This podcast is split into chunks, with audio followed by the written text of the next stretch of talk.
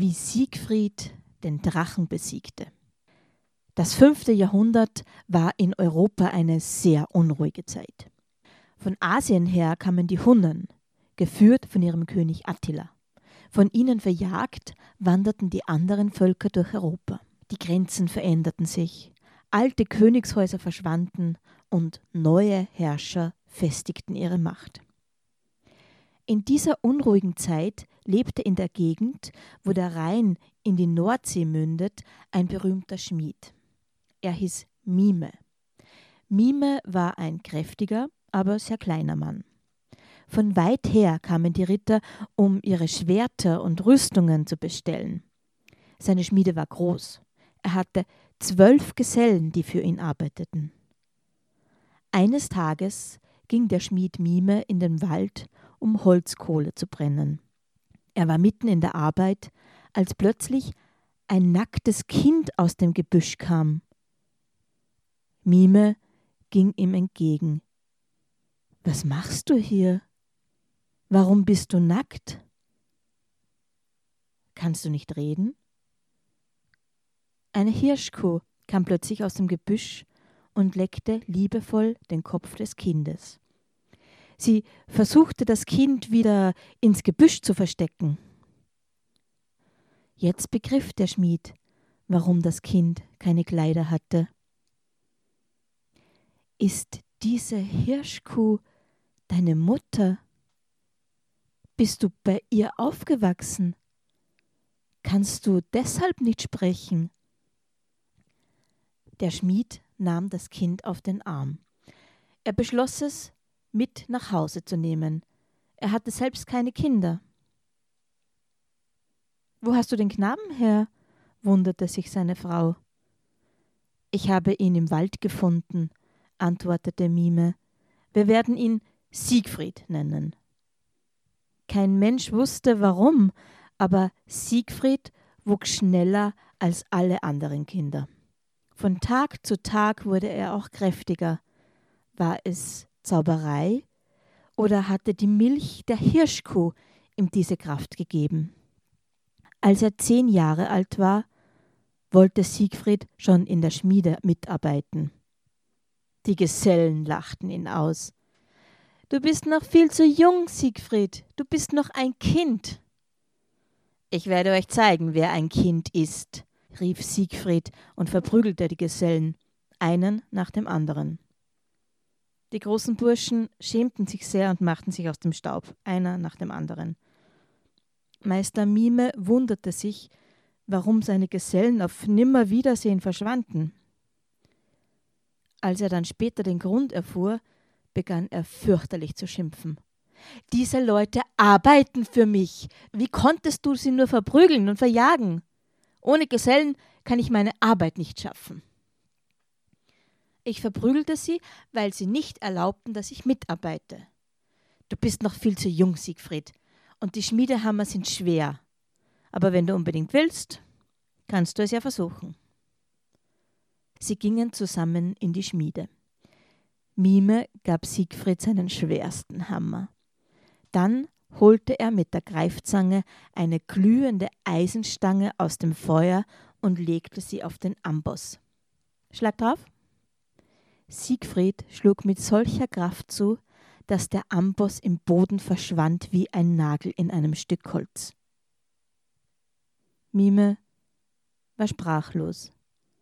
Du bist viel zu kräftig für dieses Handwerk, Junge.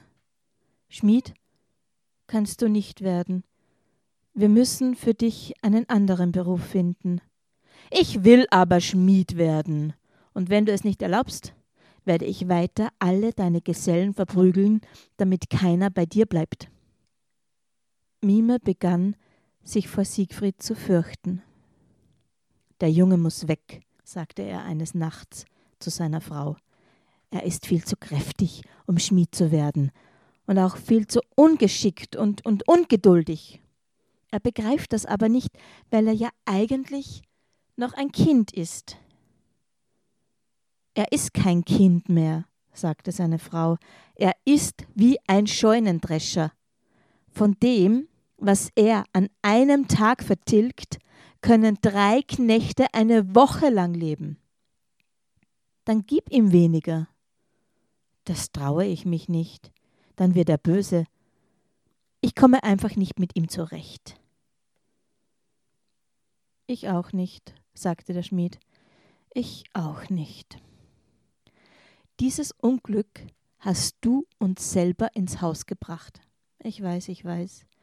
Aber was soll ich jetzt tun?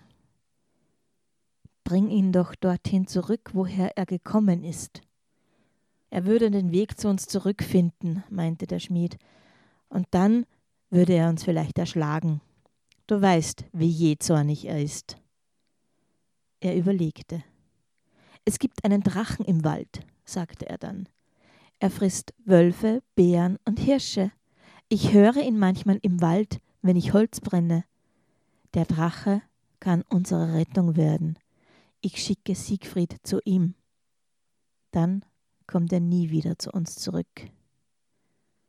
Du hast recht. Der Drache ist unsere Rettung. Am nächsten Morgen rief der Schmied Siegfried zu sich und sagte Die Kohle geht zur Neige und ich habe sehr viele Aufträge. Geh in den Wald, Siegfried, und hole Holzkohle für mich. Ich muss aber Essen mitnehmen.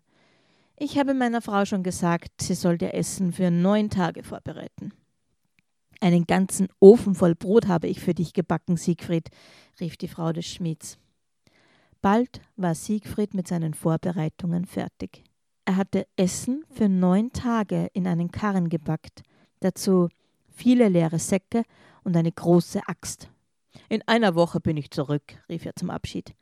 Wir werden dich mit Ungeduld erwarten, antworteten der Schmied und seine Frau scheinheilig.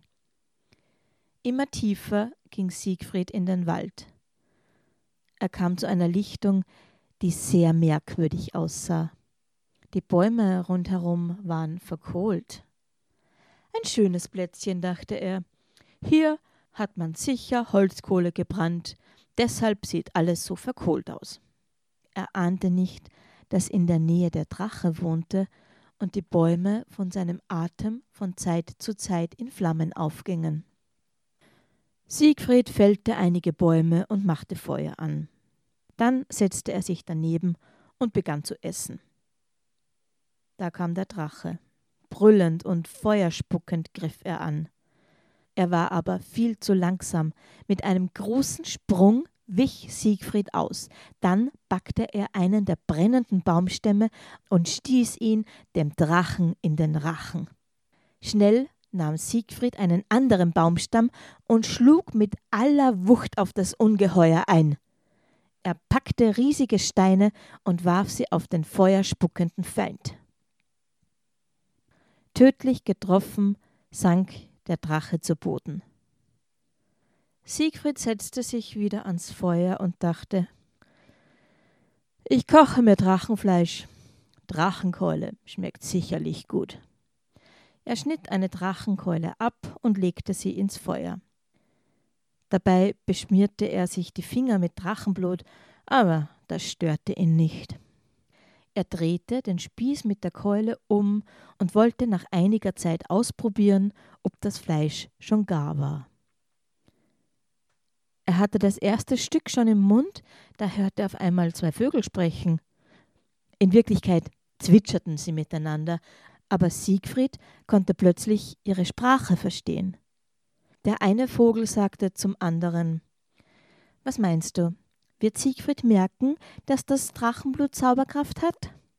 Der andere Vogel antwortete Bis jetzt hat er noch nichts gemerkt. Er braucht doch nur seine Finger anzusehen, sagte der erste Vogel. Die Finger, die er mit Blut vollgeschmiert hat, dort hat sich eine so starke Hornhaut gebildet, dass kein Messer sie durchdringt. Als Siegfried das hörte, schaute er sofort seine Finger an und merkte, was geschehen war. Ich danke euch, Vögel, rief er, ich werde mich jetzt von oben bis unten mit Drachenblut beschmieren, dann werde ich unverwundbar. Siegfried zog sich ganz aus und griff mit beiden Händen in das Drachenblut. Bei seinem Blutbad stand Siegfried aber unter einer Linde. Als ein Wind kam, flog ein Lindenblatt vom Baum und klebte auf Siegfrieds Schulter fest. Siegfried bemerkte es jedoch nicht. Er zog sich an und dachte, er sei unverwundbar. Er ahnte nicht, dass er am Schulterblatt noch eine verwundbare Stelle hatte.